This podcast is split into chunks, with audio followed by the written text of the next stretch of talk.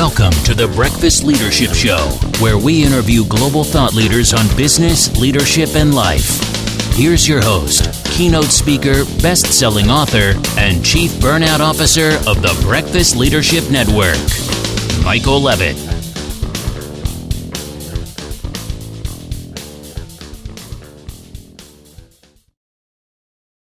Welcome back. I've got Joe Armentano on the line. Joe, how are you?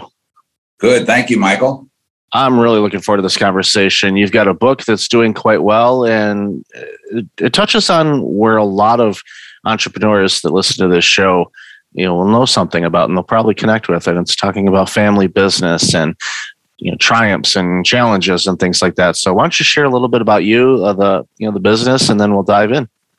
Oh, thanks, Mike. I appreciate you having me on your podcast, and uh, just a little bit of background. Uh, you know, my, the book really delves into my dad. It starts with, uh, you know, his life, and he was, uh, you know, a real entrepreneur, born in 1929, and went through the Great Depression, and you know, kind of never graduated college, never even graduated high school, quite frankly. And it's probably one of the smartest guys I ever met. And um, you know, I was the oldest of four boys in an Italian family business, or an Italian family, and then became a business. Uh, when he started his business in uh, 1968, I was just a kid, about 14 years old, and was going to the local um, high school. And then I ended up going locally to Fordham University in, in the Bronx. And I actually worked for him during my years at Fordham. And when I graduated, I went right into the business with him uh, in 1976. Uh, and uh, I've been really in the business, the family business ever since, and um, really have enjoyed that uh, the ride from a, a, small garage in Mount Vernon, New York, to where today we're the number one uh, independent propane marketer in the Northeast. Well, it's an amazing journey, and I'm not lost on the fact that your dad launched his entrepreneurial career in, in 1929. You know, the, the Great Depression. Okay, and and and then after that, you had World War II. So from 1929 till you know the mid to late 1940s. Uh, you know, talk about uh, some uh, bumpy waters to be dealing with. So the fact that you know, he was able to launch, you know, what we know as the business today, uh, and being able to navigate through all of that, there's a lot of lessons in that because everybody that wants to launch a business they think they're going to launch it in the perfect market have all the customers that ever want everything will be nice and smooth and all of that. And uh, what we find even with the great recession that we dealt with back in 2007 2008 2009 and even now during this pandemic that we're in there's been a lot of businesses that have been launching and uh, a lot of people probably initially think that's the worst time to start a business. But in all honesty, I can't think of a better time to launch one. Yeah, no, my dad was, um, he was a, a, a, kind of a born entrepreneur. He, at the age of uh, eight years old, ended up uh, shining shoes in the Bronx. And um, he bought my grandmother a refrigerator, a $175 refrigerator, which back then was probably valued at about, you know, in today's money, about $3,000. So I think he could have started his business in any kind of environment, in any kind of weather. Um, he was just so determined. Uh, he was a, also a born salesman. Uh, he just had that sales gift. He was a sales professional. And, uh, you know, uh, as time went on, he really decided that it was time to go from that entrepreneurship and, you know, that entrepreneurial roots and try to actually build an organization. You know, he really wanted to get to a point uh, because his, at the beginning of his career, he really was a salesperson more than anything else. And he, you know, and he said, if I didn't sell, I didn't eat. And obviously, if he got sick, he was always concerned about, you know, the fact that he couldn't he couldn't support his family. So he wanted to build something that he thought would not be just dependent on him.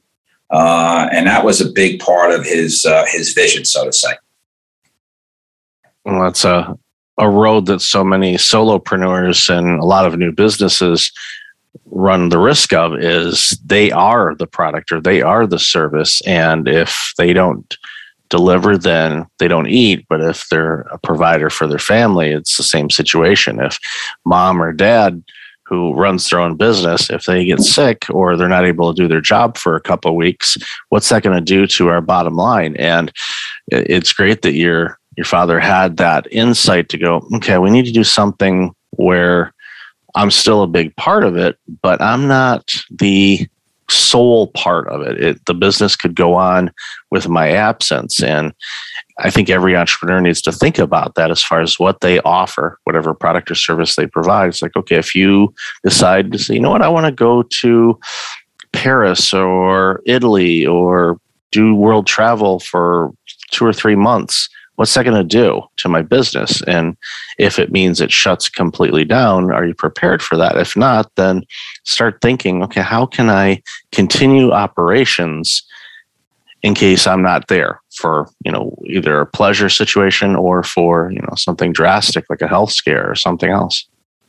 Yeah, and we've, you know, we've again, we've made in our career, our success started, as I said, my dad started out of a garage and we kind of continued to build up and we got into the propane business in, in uh, 19, uh, uh, 79 we bought our made our first acquisition and we've done 54 acquisitions in our history. So we've we've acquired a lot of small mom and pop businesses as part of those 54 acquisitions.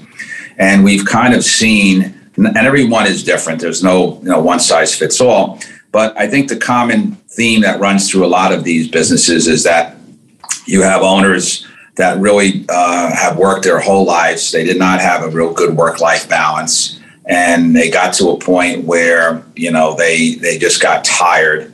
Um, and they had they didn't have the management to back them up to have that kind of work life balance so that they could take a break as you said and go on vacation and do what they needed to do. So you know it, it really is uh, that's really the transition that we had to make as a company at one point to really get into professional management, bringing outside people into our organization that were not family members, kind of run it more like, um, I don't want to use the word public company, but to some degree, really like a very professional company. You know, ended up with a board of directors. So, you know, but but the key was to be able to attract talent within our organization that really could run with the business and uh, it took a lot less dependency on family members. And, and that's what really that was the next phase that i think most small businesses um, whether family or otherwise have to, to, to think about uh, and and and what and how they get to that next level i would say uh, of uh, of business. Yeah it's so incredibly important and it's it's scary for a lot of people that you know start off and launch their own business. Next thing you know they're looking at boards of directors and outsiders. And sometimes we take our creation, our new company or whatnot, and we treat it as if it is a family member. So we're going to nurture it. And sometimes it's a little scary to kind of let go a little bit. But I think by doing that, it allows for the business to grow and expand and hit markets. And like in the situation you said, you know, acquiring 50 some you know businesses over the years that obviously creates a, a ton of growth and whatnot. So let's segue over to the book. Uh, you know the book's an amazing you know journey on some things. Uh, but one of the things that jumped out of there was crisis you know so if you can you know share a little bit you know about the book and then you know we'll we'll talk about you know the, how to overcome crises and things like that. Because again i think a lot of business owners run into those challenges whether it's external like a pandemic, for example, or internal, you know, where there's some internal challenges with workforce and retention or, you know, loss of key people or, you know, just all kinds of different things. So I'd love to hear your, thoughts on that. Well, Michael, the book is called A Hell of a Ride uh, How a Father Son Family Business Overcame Crisis to Achieve the American Dream. So I, I, I love the title because it really does. Uh, symbolized for me the journey that I made with my father as you know he had a vision. At one time uh, there were four uh, sons in the business. I'm the older of the four. And he wanted to um, to create this entity that would again continue to, to go on. And through that um, there was there's not uh, probably uh, not one thing that we haven't experienced. We've experienced just about anything that and everything you can think about in a family business you know from crisis, you know, whether it be business cycles, whether it be we had a, a, an accident, uh, that that nearly bankrupt our company. Uh, you know, wh- you know whether it be uh, family um, uh, litigation, at particularly one point in time, especially after my dad died. So we've we kind of experienced every crisis imaginable to keep the, the, my father's legacy and business alive, and that's a big part of the business uh, of the book is really how we overcame challenges and how, in some cases, we turned. Um, you know, really challenges into opportunities and how we, we made those opportunities, you know, really um, uh, t- took advantage of, of situations where, you know, we saw the silver lining. We saw the way to to, to, to, monetize uh, things that were really at one point uh, you would see as big challenges and they became opportunities. So it's also a father son book, which is interesting because, again, the relationship I had with my father uh, was a, I call it a one in a thousand relationship because he was my dad. Uh, he was my best friend. Uh, he was my mentor. And eventually we became partners as he developed more trust in me and gave me the responsibility to be the CEO. We, we became partners and, uh, you know, uh, we did just about everything that you can imagine together. And what was unique was we were also very different personalities he was the hard driving, charismatic, upfront kind of guy, and I was the kind of behind the scenes, a little bit more professional manager, CEO. Um, but uh, we gelled together extremely well.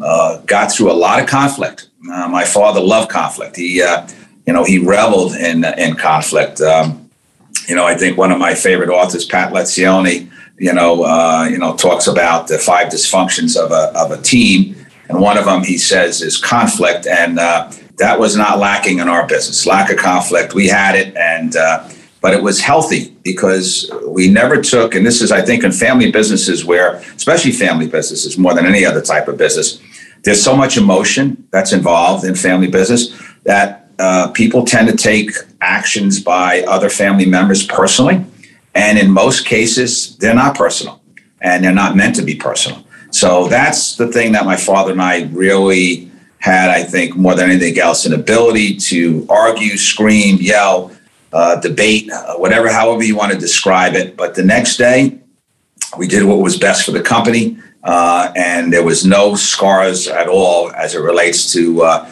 any of the conflict we had.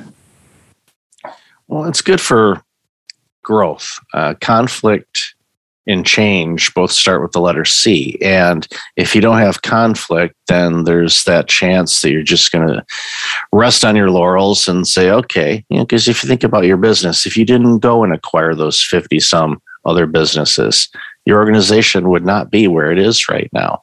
It, and I'm sure there was some conflict regarding is this the right business to acquire? Does it line up with things? Or wow, they're dramatically different. Should we do this?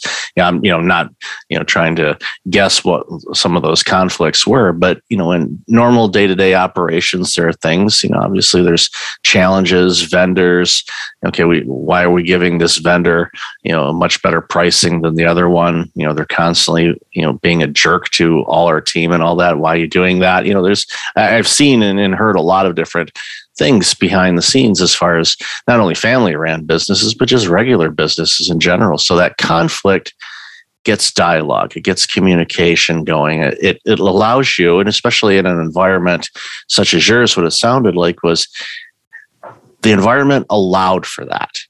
And I find that some organizations that really struggle, they go, ooh, and you know, I love Patrick's work too, is okay, if, if we don't allow for conflict and we just say, no, no, no, we can't, we can't have that. No, you know, arguments. We got to keep it civil. Well, you can keep it civil and still have conflict. But if you suppress that, then what happens is that it doesn't allow the organization to expand or grow and your people don't feel comfortable sharing what they think. It's like, oh, they're just going to get mad, so we're not going to bring it up. Well, guess what? That limits the growth of your organization. It limits, you know, what you offer. It just has a huge negative ripple effect if you don't allow for conflict to to resonate within your organization. And again, healthy conflict is is something that makes things grow and improves both from a professional level, but also a personal level as well. Yeah, and I think, you know, again, I've come to the conclusion in my life that sometimes the things you don't say are worse than the things you do say. So that's where you need to have a culture within your organization where whether it's family members or non-family members, that there's full transparency and people are not afraid to to criticize or talk about how we can improve the business or where we're falling down. And I, you know, again, if somebody says anything about things that are wrong or need to be improved, you're not going to make any improvements. So, and, and I think, you know, what's interesting also, I think about, you know, family business in particular, when you have an entrepreneur that, you know, has to now start turning authority over to the next generation. And I'm in the process of doing the same thing. I, my daughter is now in her, uh, is the COO of our company, just promoted her to that position. She's been with us for eight years. And now we're making that transition where I am sending that, giving that authority over, and I'm trying to learn and take the lessons that I learned from my father when we went through that that period of time where it was very difficult for him to be able to trust me. So I had to, and that was where some of that conflict came as well. And uh, you know, you know, just saying, listen, can't be a Monday morning quarterback. You just need to trust me I'm going to make some good and I'm going to make some bad decisions. But overall, um, I think uh, I'm the right person for this particular job. I've always separated my CEO role from my family role. Another thing that I think is very important in a family business. And, and I've also been, and I guess uh, maybe I've always been a very good delegator. It's one of the things that I, I, I tend to do extremely well. Um, and it's not easy for uh, entrepreneurs and business owners to delegate uh, because sometimes you lose some something in that transition process, but over time, it really does help build your organization. Delegation is something that I was lousy at earlier in my career, and then the pendulum swung, and it got to the point where okay, who besides me could work on this?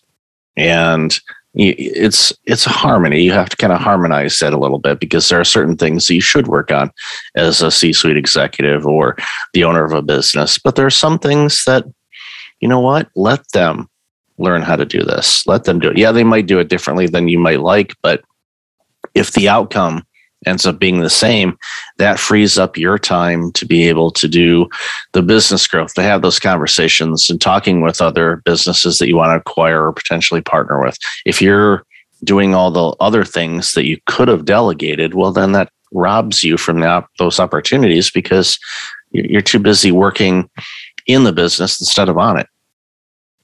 Yep, uh, agree 100%. So it's, uh, you know, building a business and, and, building an organization is not easy, uh, but it really is. Uh, to me, a lot of it has to do with attracting the right talent, having the right culture within your organization, and and trusting people to basically uh, and empower them to make decisions. So as we get close to wrapping up, a follow-up question, and this is you know the work that you're doing with your daughter, who's the CEO and you know the likely successor to you know when you decide to step down or step away a bit in all of that. You know, obviously, you have those memories of when you were working with your father, going through that exercise. Uh, do you notice things different this time? Are there some similarities, or I'm, I'm guessing your approach might be a bit different because you were different than your dad but I'm, I'm curious, you know, in, in her situation and working with you, you know, how that is going, you know, as far as, you know, are you learning some things from her? Um, is that something that I always tell people? It's like always learn from people. Doesn't matter if they're older than you or younger. We can all learn from experiences and whatnot. So I'm just curious to, you know, see without, you know, obviously you don't have to reveal trade secrets or anything like that, but you know, I'm I'm, I'm curious as to how that process is going so far. Yeah, the thanks. No, no trade secrets here, but interesting. Um, my father and I had different skills, uh, and we tried to maximize my skills in business situations, and and and certain situations, his skills were stronger. Same thing with my daughter and myself. Uh, she's got skills that I don't have. Uh, I may have some skills right now that she doesn't have. So we try to complement each other in the same way. Um, I, I really do reflect back as I'm transitioning my daughter on the conversations and times I had with my dad. Even though I am different from my dad, um, I'm not so much different in the fact that I want to make sure that the business is successful. So I find myself having to sometimes make sure I don't you know, I talk to my daughter every day, at least a few times a day. And sometimes I have to say, I don't want to talk to her anymore. I need to let her be. You know, said she likes to call me and get feedback, but it's going extremely well. Um, and, um, you know, maybe there'll be another book in my future as it relates to what that end game is, because in, in my book, at the end, it really does talk about uh, what the future is going to look like, you know, and, um, you know, what, what are the possibilities. So, you know, I still love business. I'm very passionate about it. I'm very fortunate that my daughter has that same passion. So we now have three generations of, of passionate business leaders. And I think, again, if I'm going to say anything about uh, uh, business, whether they're in their own, family business or they're owners themselves and they've been in the business for a period of time, if you're not still passionate about your business and if you're a family member that's in the family business and it's really, you know, you're not passionate about it, it's probably not the right place to be. I've experienced that with three younger brothers, some of them more passionate than others that were in our family business at one particular point in time.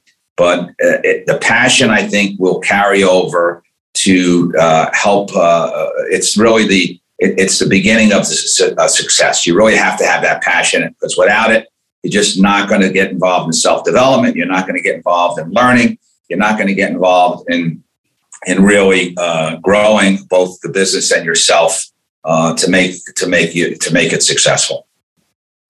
Well, I think the secret sauce is passion for sure, because you see it in every successful business. The passion was an element to it that helped them get through the challenging times, to take the risks, to grow, to think beyond their four walls in their office building and, and really take their organizations to the next level and, and make an impact. And three generations into a business says a lot. Um, and I, I, commend you and your entire family for the success that you've had and, and the success in the future. So, Joe, I've loved this conversation. Where can people find out more about you, the book, and all this awesome work you're doing? Well, the book is available on Joe Armentano. That's A R M E N T A N O dot com. Um, and um, it's also obviously available on Amazon and Barnes and Noble. But if you buy it from my website at joearmentano.com, I personalize it, I send it out, and uh, it's it's it's been great. Book sales have been very strong, surprisingly, and I and, and what as I really believe, what's really made me feel good about the book is I've really gotten um, a lot of response from people that have either know, knew my dad in the past or were in similar situations, family businesses that know nothing about our business, that had that emotional connection to uh, the story uh, and some of the and, and and and that's what I believe. I think that that's the book's all about. It's about stories and it's really about how we emotionally, I think we learn best through stories and how we emotionally connect with those, those stories. So I'm very proud of, of the book. It took me only 13 years to complete, um, but I finally got it done. Um, and uh, I'm really, I'm really happy with the product and, and really appreciate, uh, I really uh, uh, just appreciate being on your uh, podcast today. And, and I, I really thank you very much. I appreciate it, Joe, and I'll definitely have that information in the show notes. So, again, thank you so much for your time today, Joe. I really appreciate you, and uh, congratulations again on the book and continued success in the business. Thank you. Keep smiling, and talk to you soon. Thanks for listening to the Breakfast Leadership Show, part of the Breakfast Leadership Network. Visit breakfastleadership.com for tips on empowering your business and your life.